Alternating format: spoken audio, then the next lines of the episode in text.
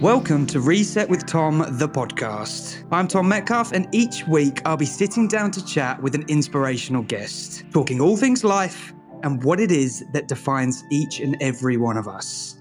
This is realness to the core, unfiltered, all cards on that table. Now, everyone has a superpower. Everyone has been seen as motivational by someone else, and that's the point of this pod making you realize that you are a badass superhero and you should be taking pride in that and talking about your unique story. Yes. Right, let's get straight on it. Today, I am joined by someone who I met earlier this year on a very mm, eventful trip to Central America. She is a machine who ceases to amaze me with her incredible need and passion to help others. The list of achievements is endless for this athlete. Not only did she start up her own business, Slalom Inspires, but she has also succeeded in leaving her mark in the canoeing world. A World Cup silver medal at age 18, fourth Senior World Championships 2017, numerous team events covering Senior World Championships, two time European champions, two times under 23 world champions, and four times under 23 European champions. British number one in 2022, three time Scottish champion, featuring in the Edinburgh University Hall of Fame 2018 and their Female Athlete of the Year 2017. Oh my God, I could keep going, but I feel like I need to hear from you, you legend. You are fierce, Eilidh Gibson, and now you're here on the podcast. You made it. How are you, Eilidh? I'm great, Tom. Thank you so much. I'm excited to be here. It's uh, that was that was all a bit much, just straight off the bat, but um, but yeah, I'm really excited to be here. I know it's mad. I always go a bit lightheaded after it because I think I forget to breathe as well because it's it's a lot to read out, which is amazing. This is true. I didn't quite expect you to read them all out. I just thought you'd like pick your favorites, but okay. Love it. No, I did. There were some I couldn't include, but come on, we've got to shower ourselves in our achievements, and and sometimes it's good to just hear them, you know, hear them read back to us. And you're absolutely smashing it. So I mentioned briefly there that obviously we met earlier this year on the other side of the world in Costa Rica. Costa Rica. Yes. So you were already, I'm trying to think. So I was probably about five, six days into my month of backpacking. And what about you? I, I think I was about three weeks in. Um, and I think how we met was like very, it just sums you up because we'd, I'd come to a hostel and I'd, I'd arrived on my own and had checked in and gone into my room. And I remember coming out of my room thinking, oh, I'll go I'll go to the supermarket and get some food to make for dinner. And you saw me and you were like, Are you coming? and, and I was like, Where are we going? You were like, Oh, there's a bunch of us going to watch a sunset. Like, you should come. And I was like, Oh, like, that's so nice that someone would just say, you know, to a random person on their own, come with us. So I feel like that's re- very reminiscent of you. I remember it very clearly as well. I remember you looked really scared, I think, because I think I we were quite rushed because obviously you know the sunsets it's on a timer but we were trying to i was trying to get people together because i'd done it the night before with people who had left the hostel and wanted to do it again. So i was just rounding people up and i think i just cornered you and you were coming out of your room. Are you coming? Where? Caught off guard. And then i was really cold and you gave me your jacket because it was really windy. It was. But that was a lovely sunset. That was it was a good start I remember walking there as well because there were about six, five or six of us weren't there, mm-hmm. um, and we stopped at a shop to get uh, just to get like a drink or whatever. And do you remember we were in the queue, and I actually didn't really know anything about you at this point, but I said, "Oh, you're English, aren't you?" And you were like, "No." Do you remember that? All these things are so vivid in my mind. That that does. I actually had forgotten that, but I was probably way too rude. that was probably quite offensive. Like, absolutely not. I'm not English. oh no, as you, as you should be, proud Scot. But that was just so funny. I wasn't even joking. Like, I genuinely just thought for a minute. I was like, "Is she?" But no. Obviously, when I started hearing you talk, I could very much tell you were north of the border but yeah, it was such a good little time. I mean, my travels were a lot shorter than yours, but that night, um, because sometimes you're just with people for yeah such short periods of time, and we had this really unique little group of all sorts of people, and it was actually just a very like nice, actually vulnerable experience. You know, because we went out that that night, we had lots of all of us had lots of deep discussions and we had we had that one and i think the hostel was just super quiet. There was maybe like six or seven of us and we just all sat around there was like someone from the czech republic someone from chile a german girl a german guy you and i. And yeah we just like had this such a nice conversation. And i think so i'd been asking people on my travels what the dream is because I think I was well, I was one a little bit lost as to what I was doing, um, but also I just thought that, that you know it started cool conversations because it was nice to see people like talking about what they're passionate about. Sometimes someone would be working in whatever, but actually the dream is to be a music producer, or some people are living the dream um, and everyone's was so different. And I remember we asked that, and then we just had such a lovely conversation, like with all of us. And as you said, it was really vulnerable. I really, really enjoyed that. That was one of my favorite nights of the whole traveling. I think. Do you think it was? Is extremely special. That was. I think that gave me a like such an inclin inclination of you as a person as well. It was very like comfortably forward, and obviously we're in a group of people who are eh, different levels of confidence and whatnot. And that's there's not like a normal discussion you just sit down and have with people. Mm. What was it that you said? Remind me.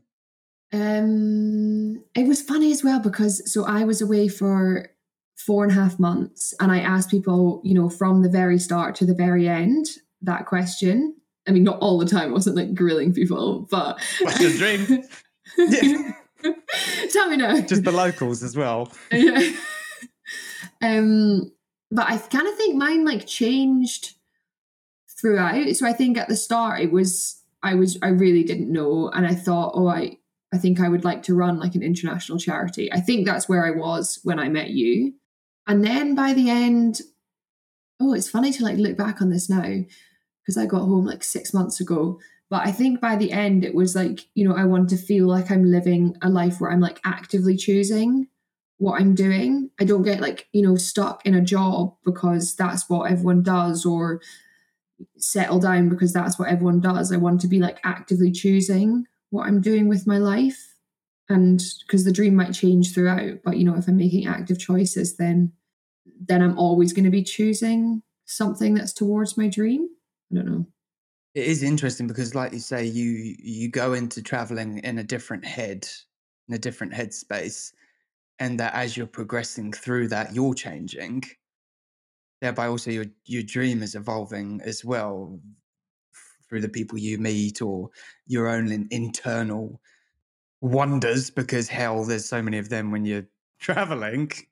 Yeah i know. You, it's just this like wild roller coaster between like experiencing you know things that you're just pinching yourself and then just utter Shit. carnage. Yeah. It is. It's it's mad. And that conversation on that stormy night in Monteverde, that's what birthed this. That's what birthed reset with Tom is you asking that question. Because I remember being sat there and I remember listening to some of the others first, and I was just fascinated.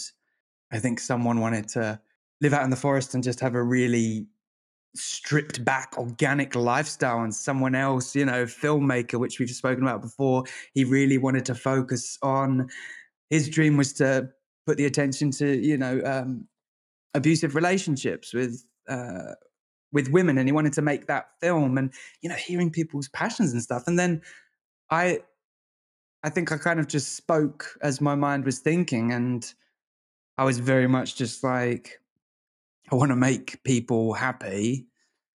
I want to figure out a way that I can just live my life and do that as as work as everything because really that's that's so fundamental to me is I want people to experience the same changes I did and just have people just own themselves and and and live this life just however they want, the best way. So that was incredible. I remember you said uh, you want to share stories where people feel like they can be, people feel like they're seen.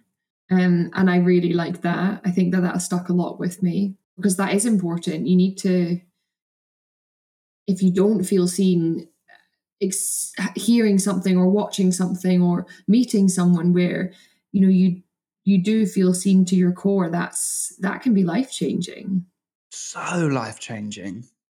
And it is, yeah, for so many people. And it is this whole thing of being seen. You've got to see yourself first. But then once you start meeting people and showing up and being completely honest and authentic, uh, it's really, really special. So that was just such a beautiful. I mean, it was was only two days. Was it two days? Was it even two no, you nights? Left, that... You left the next. No, no, you left the next day. It was a yeah. It was like a less than a twenty four hour thing. That yeah. We caught up a few days later um, somewhere else, didn't we? But it's just crazy how we all went out that night, and you know. I drank a lot, and that kind of then had to get the bus, boat, bus journey to La Fortuna the next day. Oh my gosh! And I didn't have the bus arrived. Do you remember? I didn't have time to clean up my my my breakfast plate, and you were like, "Hold to oh, it." Oh yeah. So it's so, it's so lovely. Thank you. And then you were like, so you just you were like, "Oh no, I can't possibly let you." It was like washing up like a bowl and a spoon or something, and then you'd message me later being like, "Oh, I just feel so bad about not washing up." It's like, Tom. I can do that. It's a spoon. I know, I know. My head was so scattered that day though because of the alcohol, but Yes, and then we we met up uh, in La Fortuna, which is still in Costa Rica, because uh, that was about two days. And again, we met more awesome people, yeah, and we had a lovely group. That was really fun. We did a lot of walking. Yeah, so much bloody walking. So much walking, and yes, all the waterfalls, and did the Tarzan swing in the in the little canyon, not canyon. What is it? Pool. Wee River. Yeah, yeah, yeah, Wee River. Yeah, just such just such good times. I think your trip was obviously so much longer. That's because yours was unfortunately abruptly cut off. I know. I know, but I'm fully healed now. My yeah, mine was mine was uh, definitely cut short. But luckily you made it through yours without any broken bones or despite also having night terrors. Oh. Um, haven't haven't quite did you not know that? I forgot. You tried to escape didn't you from the host- that hostel yeah. that night? Well luckily i didn't throw myself out of bed and break my elbow. Touche. Ah yes to the night terror club. Mm because it hadn't happened for so long. But I think because your senses are in over overdrive every day, there's so much going on. So obviously your sleep is more. It's just that feeling of being in a room with strangers, than just being like, you know, ah, or like, you know, mom, or just like, however it happens. But oh my gosh, yeah, you tried to escape.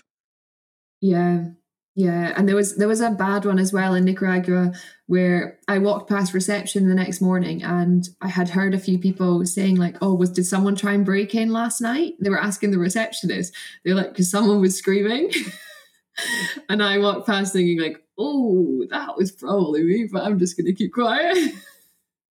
someone was screaming.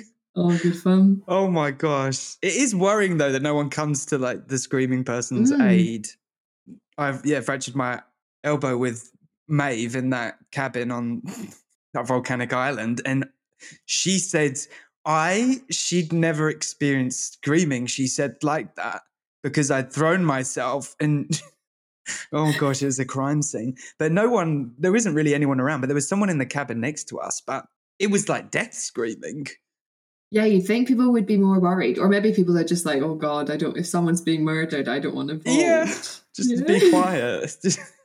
so yes, so your trip was a lot longer. So what? Just just tell us, like, in a nutshell, what were you going into the traveling? What, what was the goal? Did it just happen out? Did it come out of thin air? How did you come out of it in the end? Just talk us through. You know, when you're an athlete, you just you can't you can't go traveling. You can't take that much time off or you know maybe if you'd won the olympics and then you'd want to have a break afterwards but hadn't been to the Olympics, so and still very much wanted to go. But then in 2020, in 2019, I'd had shoulder and knee surgery, and it was just such a bad year, and I was in such a bad place like, mentally.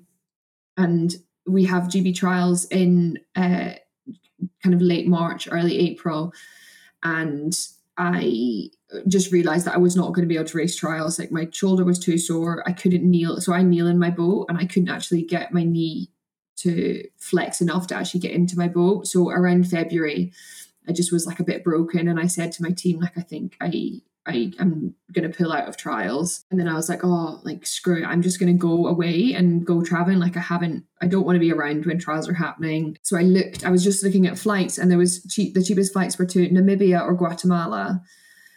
Um, and I got my vaccinations for Namibia. And then I just, there was like something that was like in my brain. And I was just thinking, is it going to be easier to solo travel in Guatemala? so I was like, okay. I, and then I decided to go to Guatemala, and then I was going to do, I'm going to do like a little tour in Guatemala, and then do three weeks in Costa Rica. Uh, and then COVID happened, and I remember, I really clearly remember Central America or Guatemala was cl- closed its borders to anyone from the E from the from Europe, and I was just so devastated. And obviously, like I, I, we didn't know what was going to happen. Like we were just so naive to to think so I was going to lose my money on the tour and da da da. And then, of course, everything was cancelled.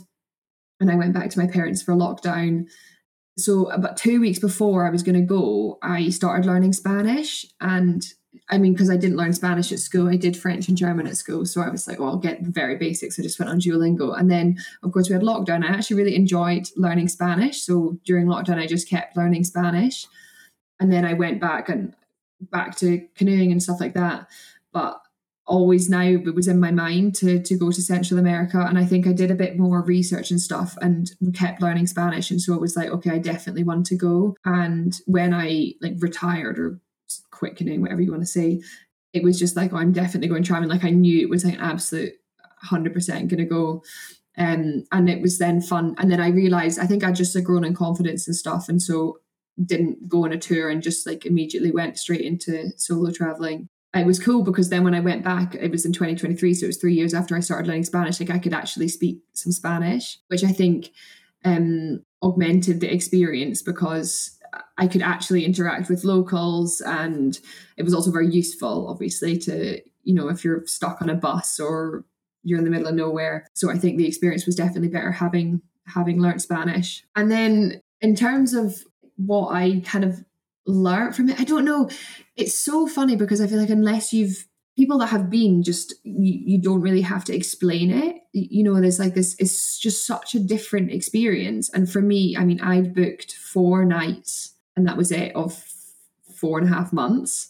And that's quite unlike me. Normally I'm pretty organized and like to have a plan, but you just become such i think a good well i just became i think a very good version of myself because i was able to be spontaneous and you know just chat to people and you just end up chatting to people from like all walks of life which is just i think amazing. It is cliche but you do you do learn a lot about yourself because you are having to make ev- all these decisions for yourself but also i think like in uncomfortable situations. And it was cool to see i kept like a journal throughout. I mean at the start i was writing on it every day and by the end i was not. But like i wrote down what i was feeling. And you know in the first week i remember one night i went out for dinner on my own and i was just like kind of questioning myself quite a lot thinking people were judging me and blah blah blah. And by the end i was like oh thank goodness i'm on my own again. I just it was so nice and i really liked my own company and just took my journal to like the actually my last night the people I was with in Mexico City had left um, and I didn't know anyone and I didn't have any energy to try and make new friends. So I just went out for dinner, had the whole day on my own, went out for dinner on my own, took my journal and like reflected on the trip. And there's a few things that I wrote down before I left and I was like, I think back in reality, you're to get all these pressures and you're to, it's to be really easy to revert back to normal, like to, I guess, society's normal and forget what you've learned. But I like wrote these things down. I was like, you know, I want to always remember this and have this as part of my life.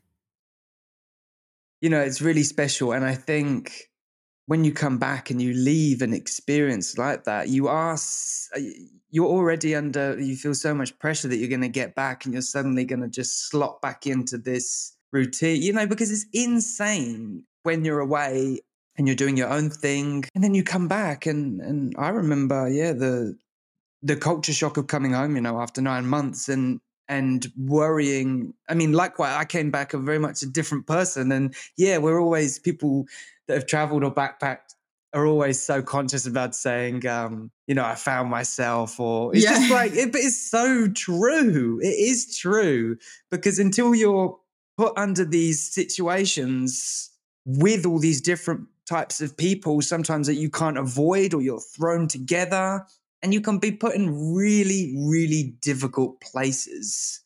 And through all of these situations, you are growing. But I think the fact that you were, you know, writing and you you obviously had gone away very open minded in terms of the, you know, the conversations that you look at that we had. And I think obviously you had planned to go a few years before.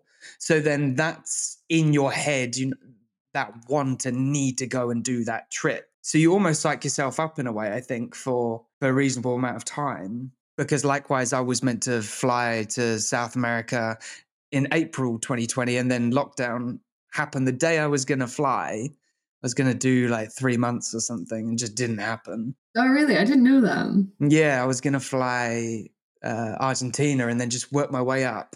And then just didn't happen. Um, everywhere was obviously shut down. So I was the same. Then through throughout the next two years, I was kind of building up this anticipation. You know, I, I as well was on Duolingo every day, learning Spanish. I just had such a love for the for the language and to go to that part of the world.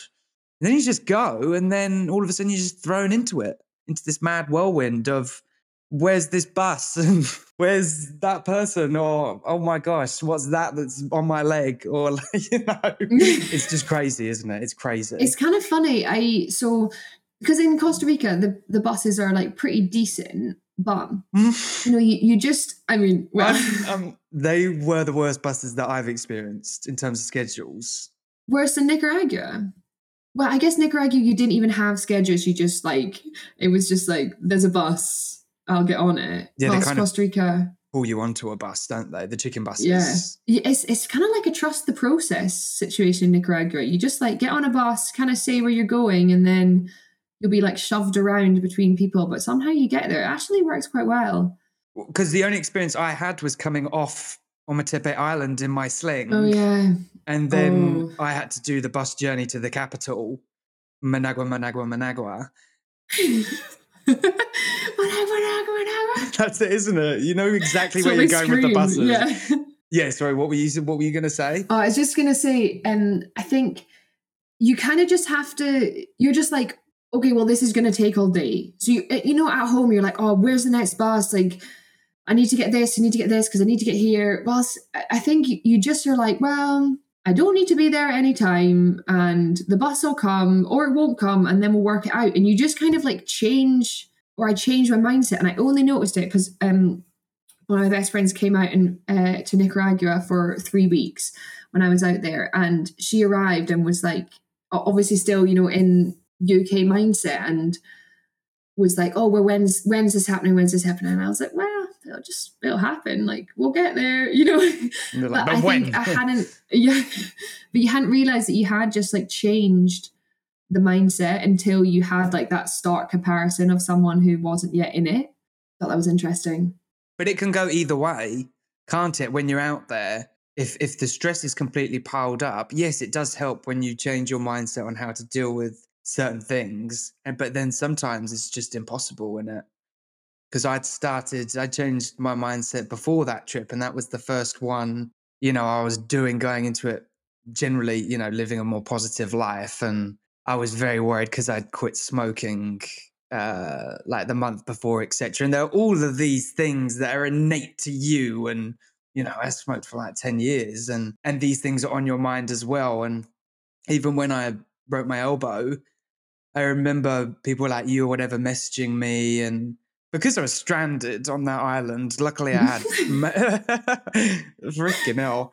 I lost my mind at points, but luckily I was with Maeve, our mutual mutual Irish buddy, and she was she was a godsend. And the chances that her uncle was a fracture nurse back home, and he was able to kind of, you know, diagnose. Was Yeah. that too deep? Yeah, yeah.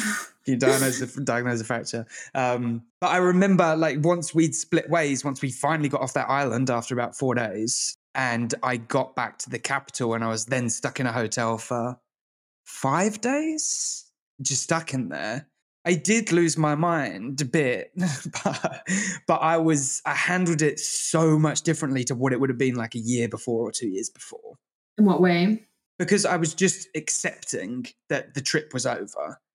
I was only 10 days in or something, nine days in when I when I did it, and I still had, you know, another 20 days meant to. I just accepted that that's happened. It wasn't it couldn't have been avoided. You know, I wasn't drunk. It was it had been a stressful day and my brain was like off its tits. And that's why it happened. I was calm with the situation, I think. Obviously, I wanted to get repatriated and and the travel insurance was always get travel insurance. Always Yeah, get oh my God, travel yeah. insurance. I would have not been able to, I don't even know how I would have got home.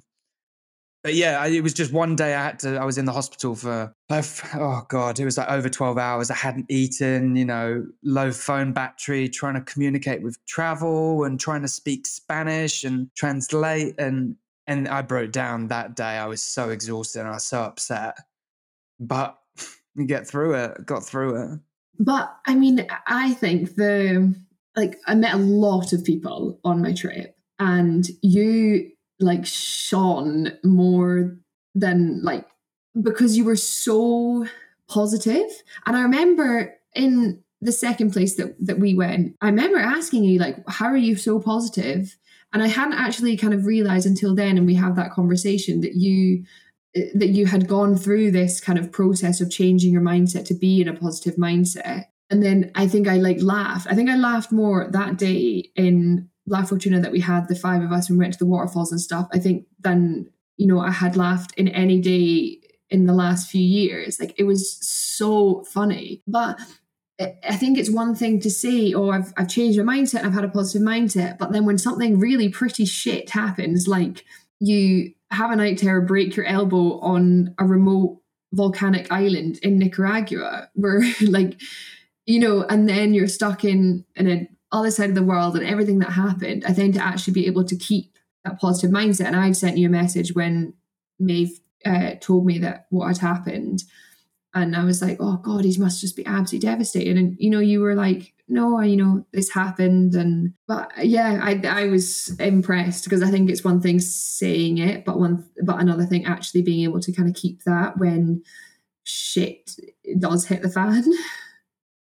I think when it was happening as well, you know, I was impressed as well. I was extremely shocked because I would not, you know, I just would not have dealt with any of that in the same way. If that was like a year earlier, you know, each of those days, I probably would have like chained like 30, 40 cigarettes or something. And then I would have felt so crap and I probably wouldn't have been eating. And I just would have been so uh, self, been sabotaging myself like you idiot you've ruined this experience. You were just about to go and do all of nicaragua and it's pointless whatever happens to you you you can't change that. And nicaragua wasn't going to go away. I still would have the opportunity if i wanted to to go back there and i did still see like a bit of it. You know they've got lovely hospitals and lovely. I think there is there is a bit on that, you know, acceptance point. And I think for like a while I was like, have you read the book the um the Midnight Library? I've told you about it so many times. I can see that face. You're like, you've told me about this five times already. yes because i do I, really wanted to read it yeah I, think I had been like free because I kind of mentioned that I had shoulder surgery, knee surgery, and just loads of bumps in the road in my athletic career. And I think for a while I was like just angry about it. And I was just like, or regretted doing things the way I did, or, you know, wished I could go back and change it. And it doesn't really help. Like you you can't go back and change it. Sure, you can learn from it, but I think that like acceptance piece is like a big it basically stops the pointless worry or it stops all the bad things that are going around in your mind because you're like well this is where we are now how can we how can we go forwards And when you're appreciating yourself and you're actually, you know, loving yourself, you realize that it's not healthy. That you wouldn't speak to a dear friend or a family member in that way if they if they'd slipped up or done something wrong. Because you have that appreciation that respect that love for them. So then when you start to flip that i don't want to treat myself like that. I don't deserve that. So that's what people can take away from crap situations like that you know just go easy on yourself are you looking for one-on-one coaching in self-discovery confidence building and a positive mindset reset well look no further my friend and good on you wanting to make a change that's why i'm here drop by my website and fill out an online form for a free 30 minute consultation with me. Obviously. We'll talk through what it is in your life you want to change and how we can get you thriving as an authentic version of you. I did it, and so can you. All I ask is you bring honesty, you show up as yourself, and in turn, I'll give you the support you need to transform your life you beautiful badass. Go to www.resetwithtom.com and follow the link for your free consultation. I'm a friend. This is what I love to do, and I'm here to help you. See you there.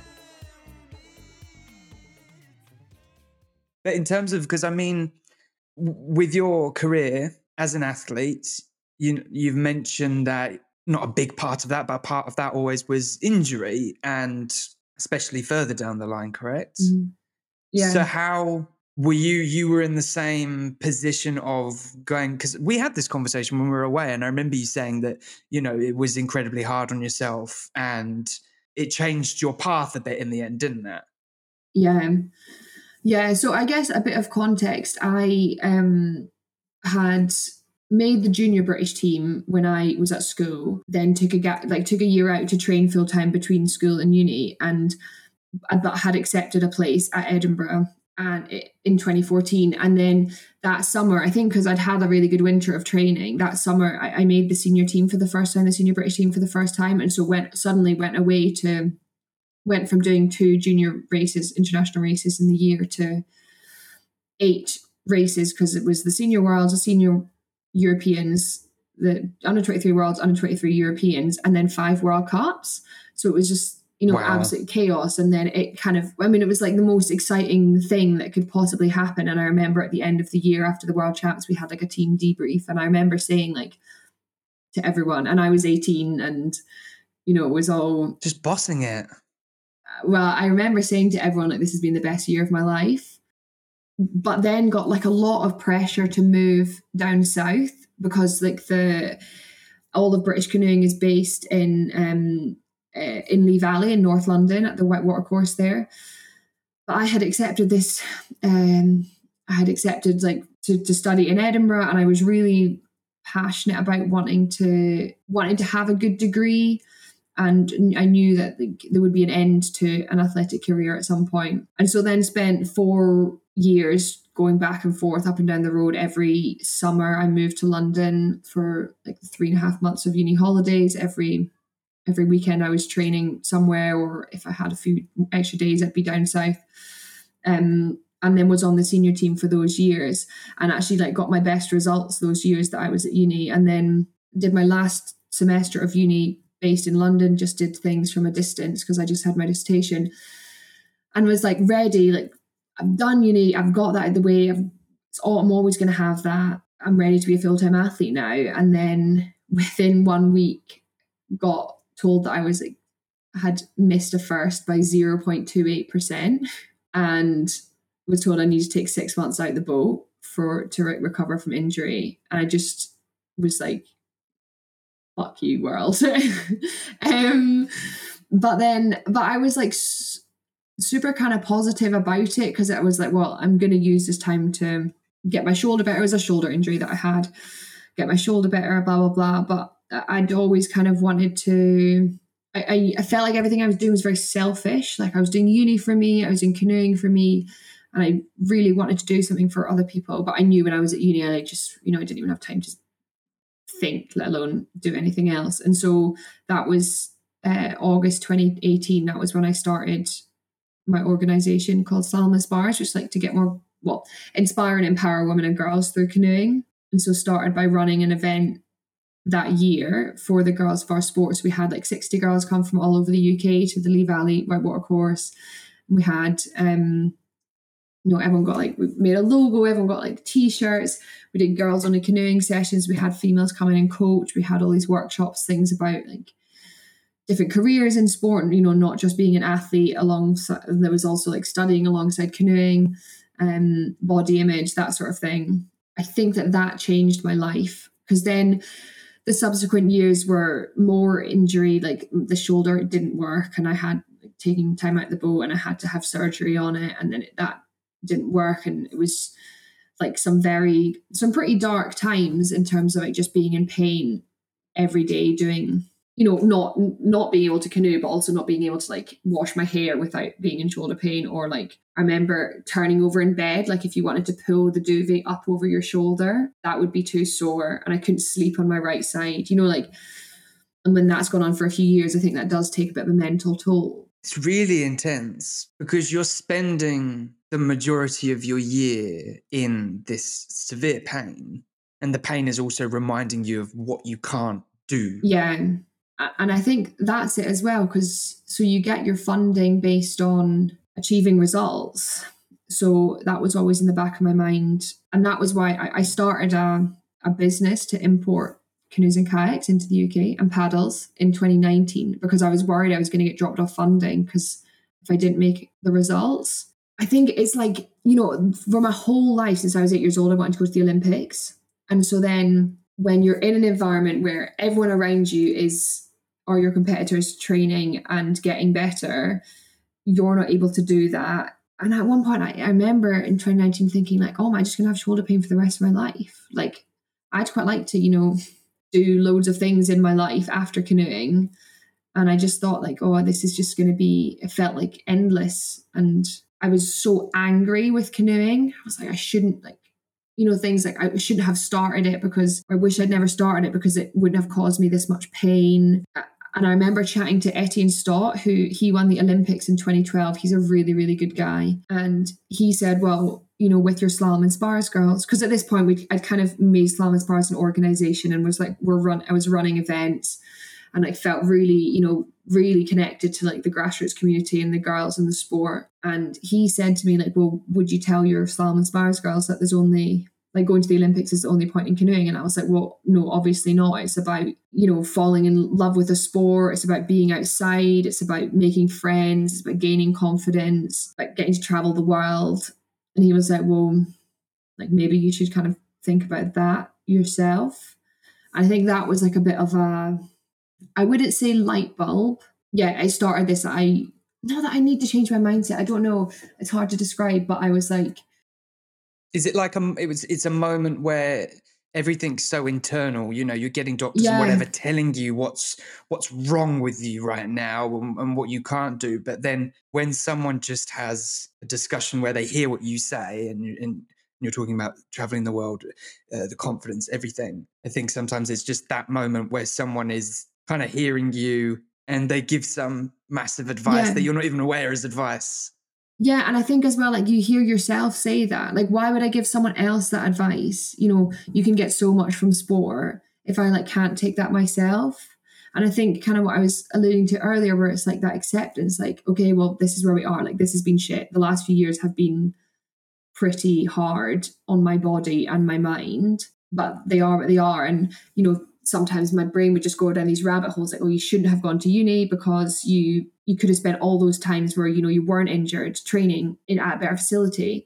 And i was like well if i hadn't gone to uni i wouldn't have met these my friends that you know my uni friends are like my people like they yeah they'll all be my friends for life and i wouldn't have gained the skills that and confidence that i would have had to start slalom Inspires or start my business northbourne. And so then i was like well would you change all of that just for this maybe chance that you could have stood on a few more podiums and i was like well no so okay well if that's if that's the reality you're accepting and you have to accept it anyway because you can't change it now it's like okay well where can we go from here And I think that that was a big, a big shift in then my recovery as well. It's crazy because um, so many people. Well, how many you know athletes who have been in similar, whether it's canoeing, do you think experienced it? Do you think you just got you just got this card handed to you, or or is it something massive that affects lots of athletes to the, to this degree? I think injury is is just massive, and you know you don't you you hear about this also annoyed me is the narrative that you hear around injury from the media is this person was great. They got injured. It was really hard. They had a tough time. They came back and then they won the olympics. So then like you know when you're injured and you're not getting better if this is the only narrative you have you, you kind of you don't feel seen. Mm.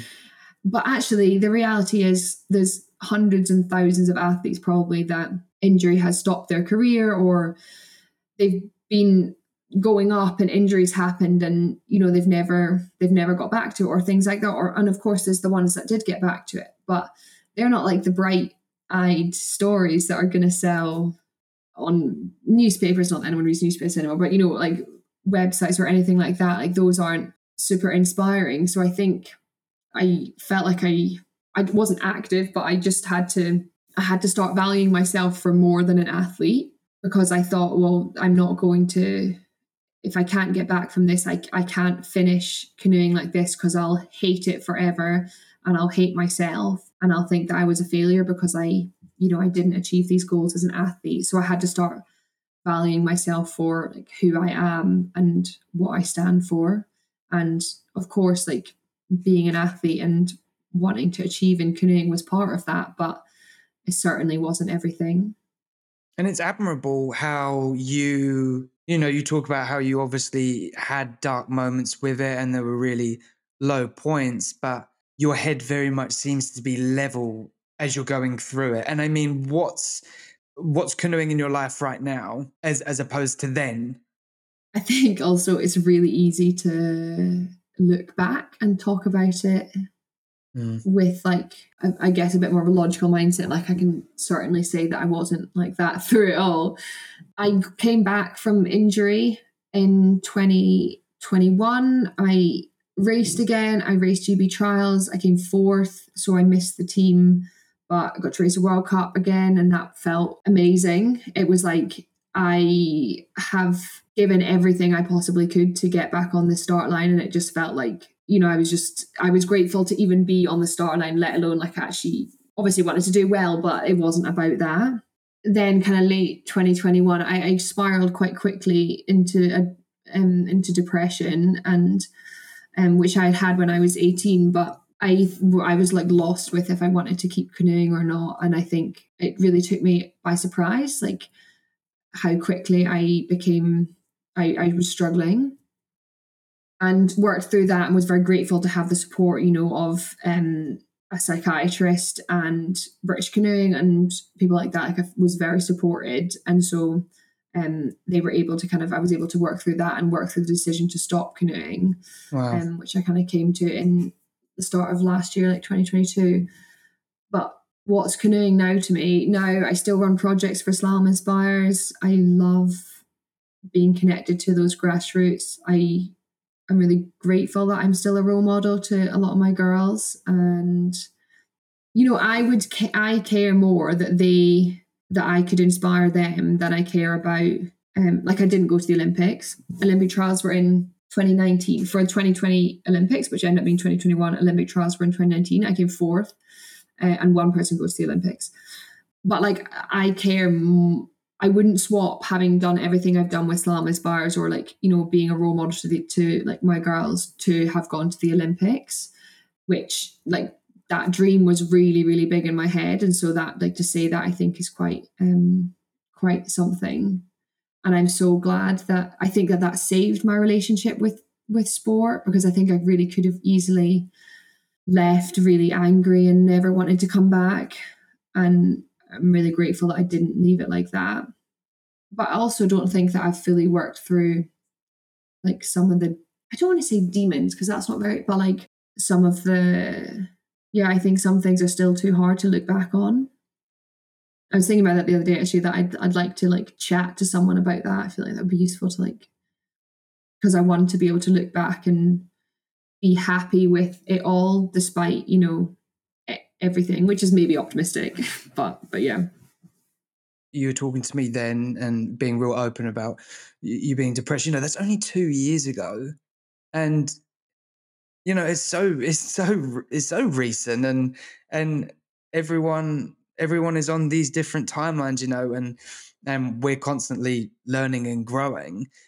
So when you say you want someone to talk to about about moments in your career, do you mean, or or just things that you've boxed away, or?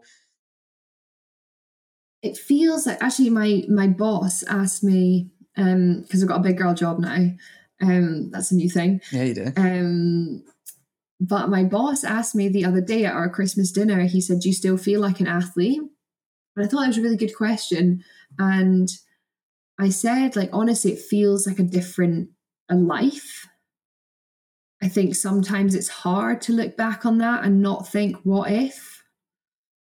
And so I would love to get to a point where I've just accepted everything that that it was.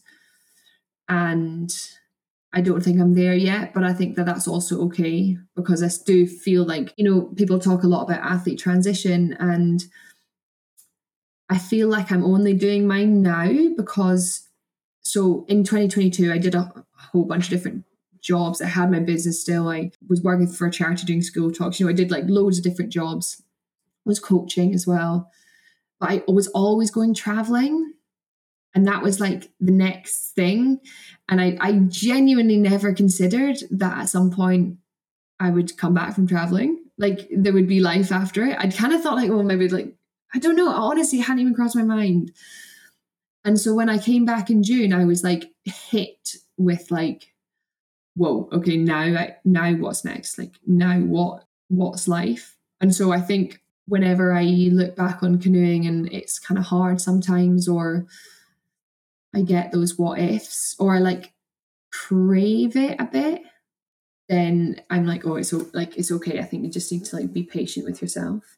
That's it and everyone has it to a degree, you know, not necessarily exactly the same as you, but we all have those questions about old lives we led or previous paths that we were on. You know, and I, I would do it so much because I feel very much a completely different person to the one that left for nine months of traveling and I did come back a completely different person. You can look back on decisions and you can look back on how you were physically, mentally, whatever it might be. But the main thing is those decisions that you made put you to where you are now, and you're still doing incredible things even if they weren't aesthetically like incredible, you still are because you're here and you're being you. Like you're giving people Eilidh, and the fact that what drives you so much is is doing these things for other people and your girls. And it might have not been to the degree it is now if you had continued. You know, there's always going to be what ifs, but when we get to a point of, as you were saying, doesn't have to be now, doesn't have to be next year. It can be, you know, in frigging 10 years. But when we get to a point of not torturing ourselves with the what ifs and the maybes, and we kind of just look where we are and what we're doing and what we want to be doing, mm-hmm. you could live 10 different lives in your life. You know, and that, and that's just a massive part of your life, and it's always going to be a part of you. And yeah, it's going to be difficult to look back at moments of it because not everything is rosy. You can't yeah. look back on everything and put a positive tint on it. Um, but it's just important that we don't box things because that's when it goes toxic. You know, it's it's, it's just accepting those and things come together. You know. Yeah, yeah, and I think you're right in terms of like that. You can live ten different lives.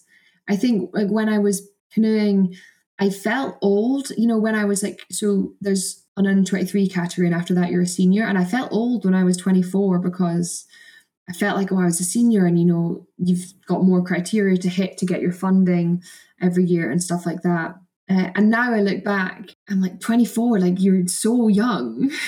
and sometimes I feel so I'm 28 now, and sometimes I feel like, God, like I'm getting old, but like I know when I'm, you know, 35, I'm gonna look back and be like, oh, 28, like that's so young. And so I think I think there's a bit around and something I'm trying to do is being like, this is where I'm at right now. I'm not old, I'm not young, I'm just here and trying to like live kind of what I was saying at the start, like live with awareness and actively make my life what I want it to be, whether that's, you know, making big decisions or also, I don't know, popping in and seeing a friend or something, you know, things that give you energy. And so there is going to be different versions of life. And that's like kind of what you said, like you could have lots but to appreciate like where you are in your life at the moment. Yeah, and it just makes your book a whole lot more interesting by the end. like, you know, mm. it massively it really really does. Yes. So obviously as we established earlier, you're not from England, you're from Scotland. So where the beautiful Scotland and tell me about your love of water. Like when did it happen? Because this is such a massive part of you. How did you get into it? Beautiful Scotland that um, you quickly told me about your experience with the midges. Oh my god. yeah, it's pretty traumatic. traumatic. So I grew up in like a tiny little village um, between Perth and Edinburgh, uh, and we just mum, my parents did canoeing. That's like how they met. I mean, they were full blown cringe. Had like people held paddles as they walked out the church when they got married. Like it's you know, keen. Everyone brought paddles to their yeah, yeah, yeah, wow. and held them in like an arch. Um, oh wow, go then! Yeah, full, uh, full blown like love canoeing. So my brother and I were really just kind of dragged up on the river, but like hated it because it was oh, it was always freezing, and it was mum and dad's sport. Uh, and then I did swimming. I like really liked swimming and saw the Olympics when I was eight years old and was like, I want to go to the Olympics for swimming. I went to a race when I was 13. I went to a canoeing race and had really been doing competitive swimming. I went to a canoeing race and I just ended up winning it because I'd done it, you know, from when I was quite young and I was also against like nine year olds when I was 13 and like made friends quite quickly whilst I felt like swimming was a really, honestly, like quite a bitchy atmosphere. And it just was not like that in canoeing. It was so chill. I made like a really good group of friends quite quickly and that was what brought me back. And I remember like in English, I don't know why in English at school, we did a project and we got to choose a topic and I did mine on swimming. And I remember watching all these videos of like Michael Phelps and stuff and Rebecca Adlington and they were saying like how much they love training. And I just could not understand it. I just thought they were lying. And then I started canoeing and I was like, oh, okay, yeah, this is really fun. And like we used to there was like a group of four of us and we used to like message be like okay who can like convince their parents to take us up to the river this weekend like we just absolutely loved it. And then I went from like kayak. So in canoe slalom, you have two categories. You've got kayaking where you sit down, you've got two blades on your paddle. And C1 is where you kneel, you're strapped into your boat and you've got a single blade on your paddle. And I started that when I was 15 and no girls were doing it. It hadn't been in the Olympics yet for women. Uh, so I started in 2011. 2010 was the first time that it was in the world championships. Basically, you just got slagged off the whole time. Like everyone just said, like, oh, I see when women are shit. Da, da, da. And like the standard was lower because, you know, men had been doing it for 50 years and we had just been allowed to do it. They'd literally just created a women's category before that. People were were paddling in the men's category. So then I started doing that and I loved it. Like the feeling where you're like flying across the waves and you like switch your paddle between your hand and you just like you enter like the just right for the gate to like pull around it. It's like it's like nothing else. I bet. And I absolutely yeah, I just fell in love and then I was like completely obsessed in swimming quite quickly. had to tell my swimming coach that I um which that was it felt like a big decision to stop swimming because it had been my dream for when I was like really wee, but no, just canoeing was clearly my my sport and like it, it was kind of pretty brutal like sometimes I like struggled with my confidence, but I think that was cause um, you know, growing up people were just saying that C1 women were shit because and and then when I was then laterally on British team and stuff, um, you know, people didn't want to put C1 women on because it wasn't Olympic sport yet. People didn't want to put C1 women on the TV. So you'd be racing at like 7:30 a.m. in like Slovak winter and it'd be like minus two and snowing because they didn't want to put you on the TV broadcast. But I think because like there was quite a lot of adversity, we like C1 Women like internationally really created like this amazing community where when you'd see see another one you'd like smile and like immediately kind of have this connection. And then we were all like fighting for inclusion in the olympics which eventually happened in 2020 so 2020 was the first time or 2021 olympics was the first time that there was equal opportunities for men and women in canoe slalom at the olympics like that's ins- literally insane that that's, was two years ago oh sorry what was that I thought I saw a face at the window uh, by the woods. That's really weird.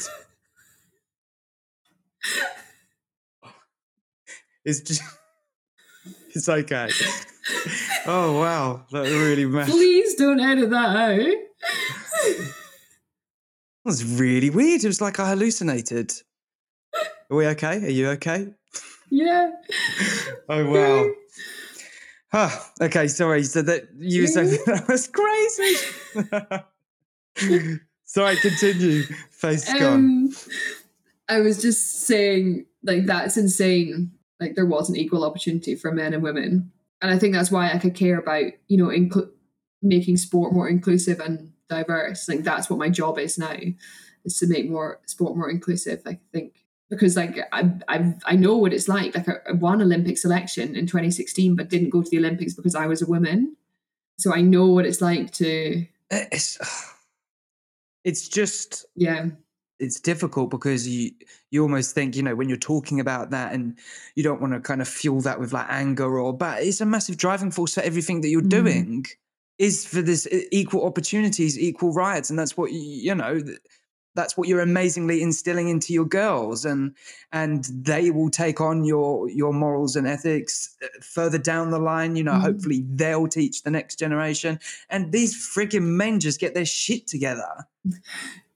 I think for me it's like yeah it's equal opportunity but it's also like equal sense of belonging above all else i want girls to feel like sport is for them. And whether that's canoe slalom obviously i would love that. But any sport, I want them to feel like they 100% belong in sport and sport needs them and wants them. It's a massive part of it. And that's that's exactly it how, how you say it you know that sport wants you sport needs you.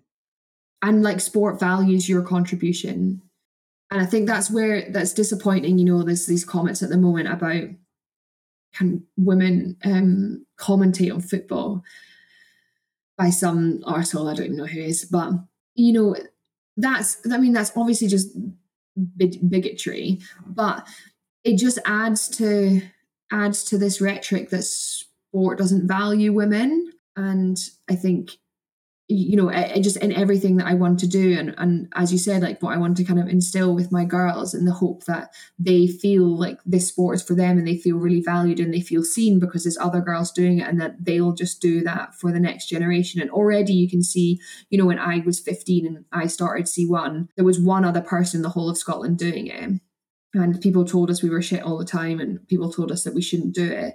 But now, and one of the projects that I'm running with Slalom Inspires in Scotland is about getting more girls into C1.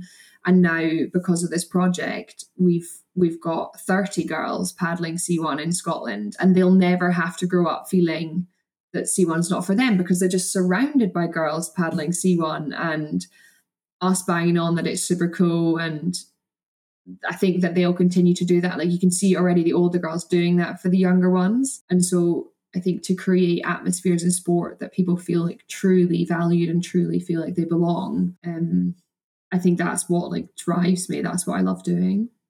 And I suppose, and you think back, it's like how you might be treated in school or teachers who say you're not going to succeed. I suppose you think about these irrelevant men that tell you, you know, they, they try and use their pathetic little weak power of telling you that you're shit when actually, nah, mm-hmm no, you're a motherfucking superhero. Like, it's crazy, but can you see any changes happening? Yeah. I think, yeah, there's massive changes in the last. It also depends on what scale you're talking about. We've, we've got so far to go in terms of women's sport being as respected, as funded, girls feeling like they belong as much. But even in the last sort of 10 years, I've seen indescribable change that no one said that we could do. And then, you know, the first times when women come to the Olympics, it was told it couldn't come to the Olympics because the standard wasn't high enough. Then the first times it comes into the Olympics in 2021, it's like the most competitive category between in the medals. So I think, but it just takes people having courage and having role models like the role models that I had in the girls that were in that, that wave that really they competed in the men's category before the women's category was existed and they've just like pushed the boundaries and asked the questions and I think that's what I'm trying to do because they I can see them and that gives me the bravery to push the boundaries and ask the questions and I hope that I can do that for other people. You absolutely do. It's not about can girl. you are. Girl. you know, there's so many, so many people that look up to you, and it is incredible. We've got to, it's sad because we've got to start wrapping up now, but it's been an honor having you on and talking about what you've spoken about. And I think that's what we've spoken about in the past 10 minutes is such a massive factor of this.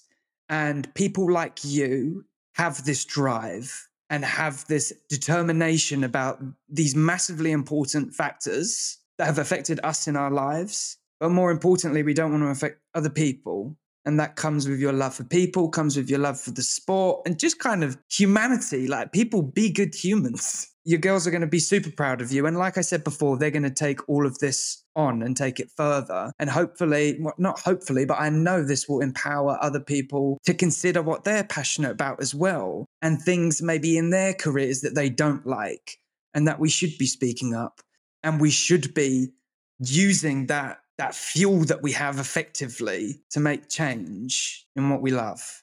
Yeah, I think that's exactly it. You know, if all of us gave a helping hand to one person, or, you know, it doesn't have to be, you don't have to change the world, but if you change like one person's world, then that you've you've changed their world. And so I think that that collectively we can all do more of that. And then the good thing about it is it makes you feel good. Yeah, it really does.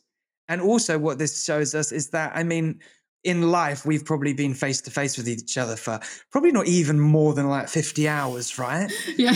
and it's insane because this shows the connections you can have with people. Mm. And I'm incredibly grateful to have you in my life. The same back. And I'm really, I, yeah, I, I told you like immediately, I was like, you're absolutely amazing. Like, I want to be your friend. And you're amazing. I want to be your friend. but um no really it's been like such an honor to be part of this and i'm so excited i've loved reset with tom and everything that comes out and then i deleted instagram for a while and i was missing your stuff so i had to go find you on tiktok yeah, it's just been such an honor. And that makes me I'm happy. so excited to see where you go because I think that you are so inspiring. Yeah, well, you kicked this off. If it wasn't for that little chat in that storm-ridden Monteverde in Costa Rica, you know, I wouldn't have taken it to this level. But no, I do owe a lot to you, and I'm very grateful uh, to have you on here. And thank you for just taking the time, being honest, and and telling us a bit about your life because that's what this is all about. The feeling is a thousand percent mutual. Oh my gosh. Oh, I wanted to ask you really quickly. Okay, so have you ever done any open water canoeing? Uh, like in the ocean?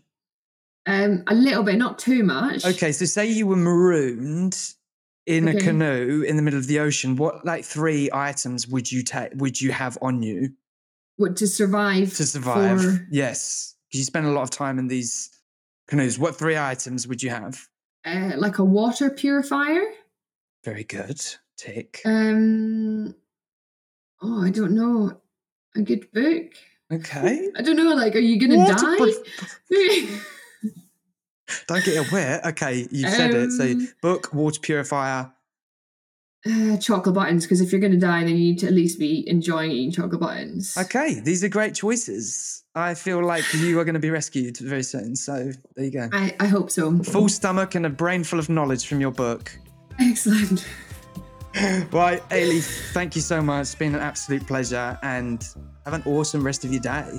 Thank you so much, Tom. You too. All right, talk to you soon. Bye. Yeah, bye. You've been listening to Reset with Tom, the podcast, with me, Tom Metcalf. If you want to find out more about the guests I have on each of my shows, take a look at the episode description on whatever app you're listening on, and you'll find all the relevant info and links on that legend. You can follow me on Instagram at Reset with Tom. Now, I put a lot of work into this gig, so please always show love, show your support, give me a follow or a star review, and that would just be amazing. If the core of this show has resonated with you, please share your thoughts on my socials. And if you would like to feature on Reset with Tom the podcast, you know what to do. Just drop me a message. I would love to hear from you because remember, you are all inspirational. The theme music of the show is the incredible track Comes in Waves by Total Giovanni. Thank you so much for letting me use your sound, guys. The song is very important to me. Reset with Tom is produced by me, and I will be here every Wednesday, so get that reminder set. See you next week, beautiful people.